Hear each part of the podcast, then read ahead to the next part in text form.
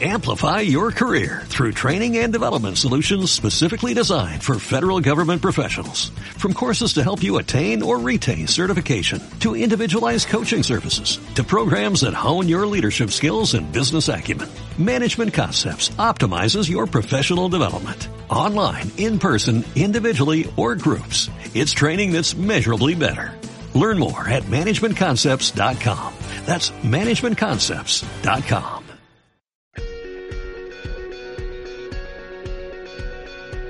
En Visión Global, la entrevista del día. Esta semana el Consejo de Ministros eh, aprobaba, daba luz verde después eh, de conseguir llegar a un acuerdo difícil, complicado con los agentes sociales, a una nueva regulación general del teletrabajo.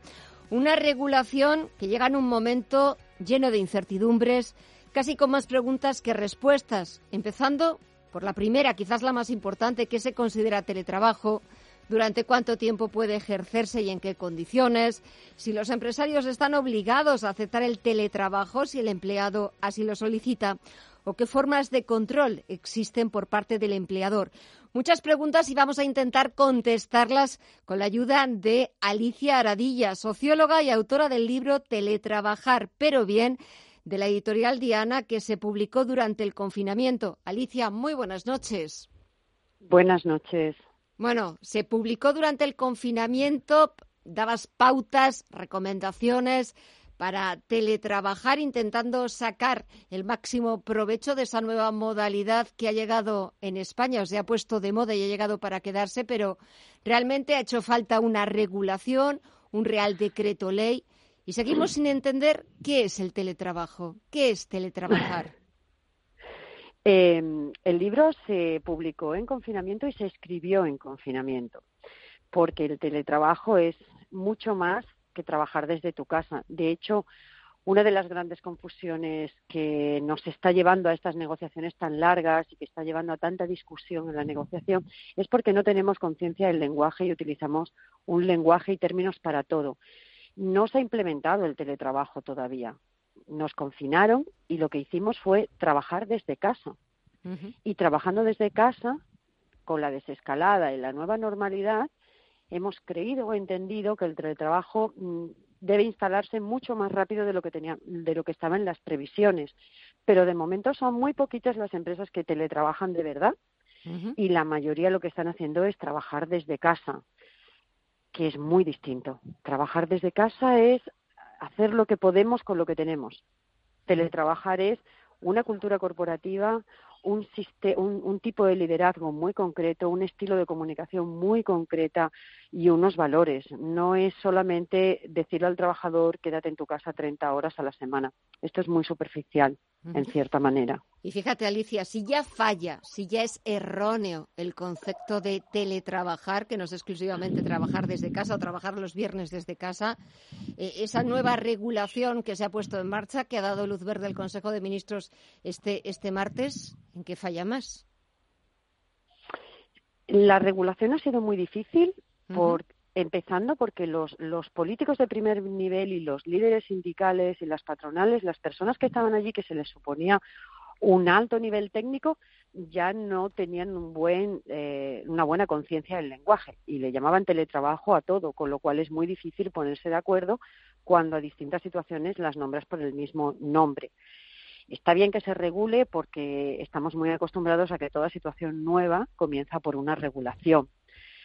En, en mi humilde opinión, como empresaria, más que como socióloga, que ya hace muchos años que soy empresaria y que colaboro con otros empresarios, la regulación se ha quedado en lo cuantitativo, en lo visible, en lo vistoso, y en lo que es muy fácil de medir, 30 horas, una cuota para el wifi y una cuota para el ordenador, ¿no? Cosas muy tangibles. Cuando teletrabajar, como cultura empresarial, tiene mucho más detrás. Entonces, eh, vamos a dejar de decir que el, teletrabajo se ha instaurado porque lo único que estamos haciendo es poner mucha más presión a las personas que están trabajando desde casa en unas condiciones que no son de teletrabajo, no solamente condiciones físicas, sino también emocionales, pues seguimos en un estado de pandemia. y, relacionar teletrabajo con la manera de, trabajar ahora es poner un estrés adicional que no toca y también dejar de presionar a las empresas porque teletrabajar es mucho más y las empresas que realmente teletrabajan las personas no se ven cada día, pero destinan muchos recursos económicos a que las personas tengan una vida social y esto, por ejemplo, no se ha dicho nada, ¿no? Se ha ido muy a lo, a lo numérico, a lo cuantificable y a lo medible, que se entiende, porque la ley eh, ese es su camino de paso. Pero teletrabajar va mucho más allá. Pues vamos a intentar ir un poquito más allá, porque en estos eh, minutos, Alicia, sí que me gustaría que nos dijeras, eh, aparte, apartemos a los políticos a un lado y nos nos recomiendes eh, pautas para intentar teletrabajar de la mejor manera posible para conseguir nuestros objetivos, que empresa y empleado estén satisfechos y sobre todo para aprovechar al máximo ese potencial que ofrece esta modalidad que hay que eh, desarrollarla muchísimo más y no simplemente quedarnos en la superficie y quedarnos, como decías antes, en lo vistoso, en el titular. Pues, por ejemplo, em, cada vez que decimos una palabra, nuestra mente crea una imagen.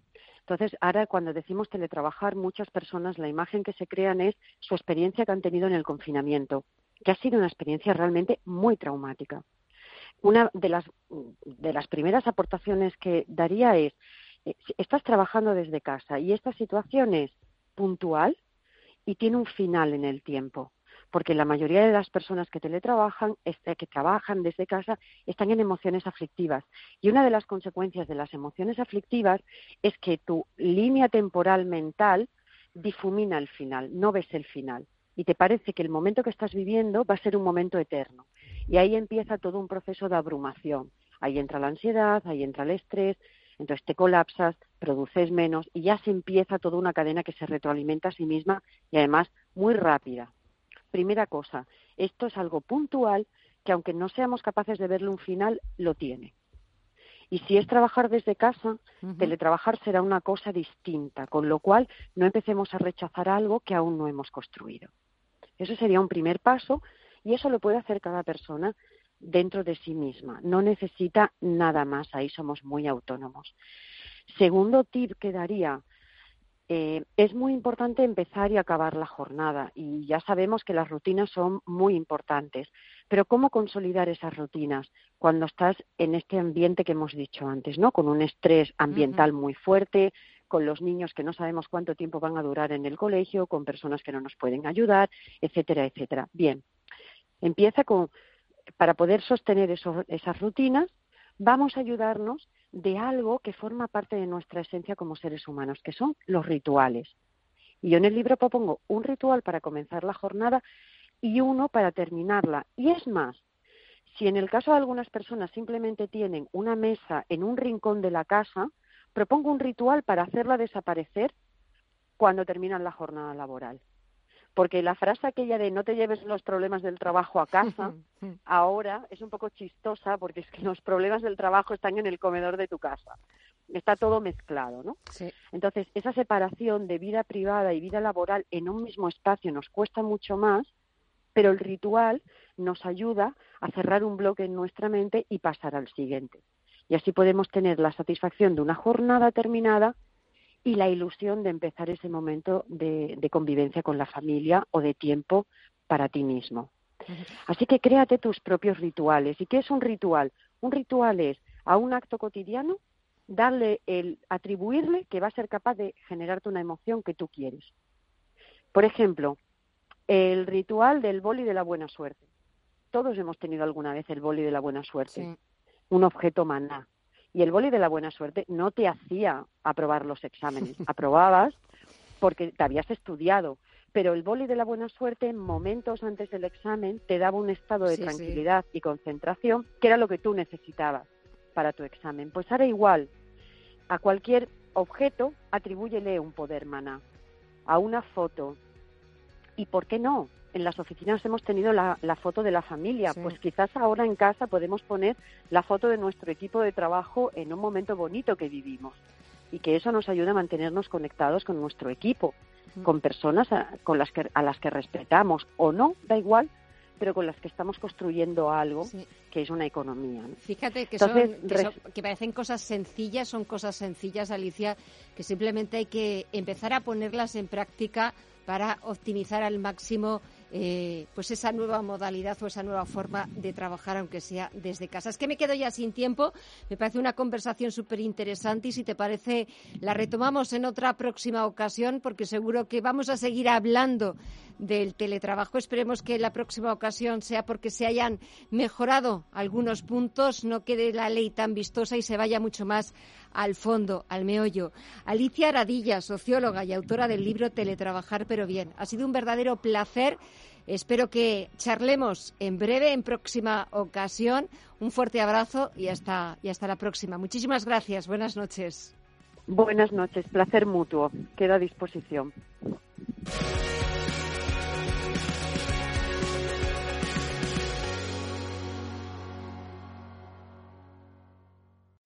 Amplify your career through training and development solutions specifically designed for federal government professionals. From courses to help you attain or retain certification, to individualized coaching services, to programs that hone your leadership skills and business acumen, Management Concepts optimizes your professional development. Online, in person, individually, or groups. It's training that's measurably better.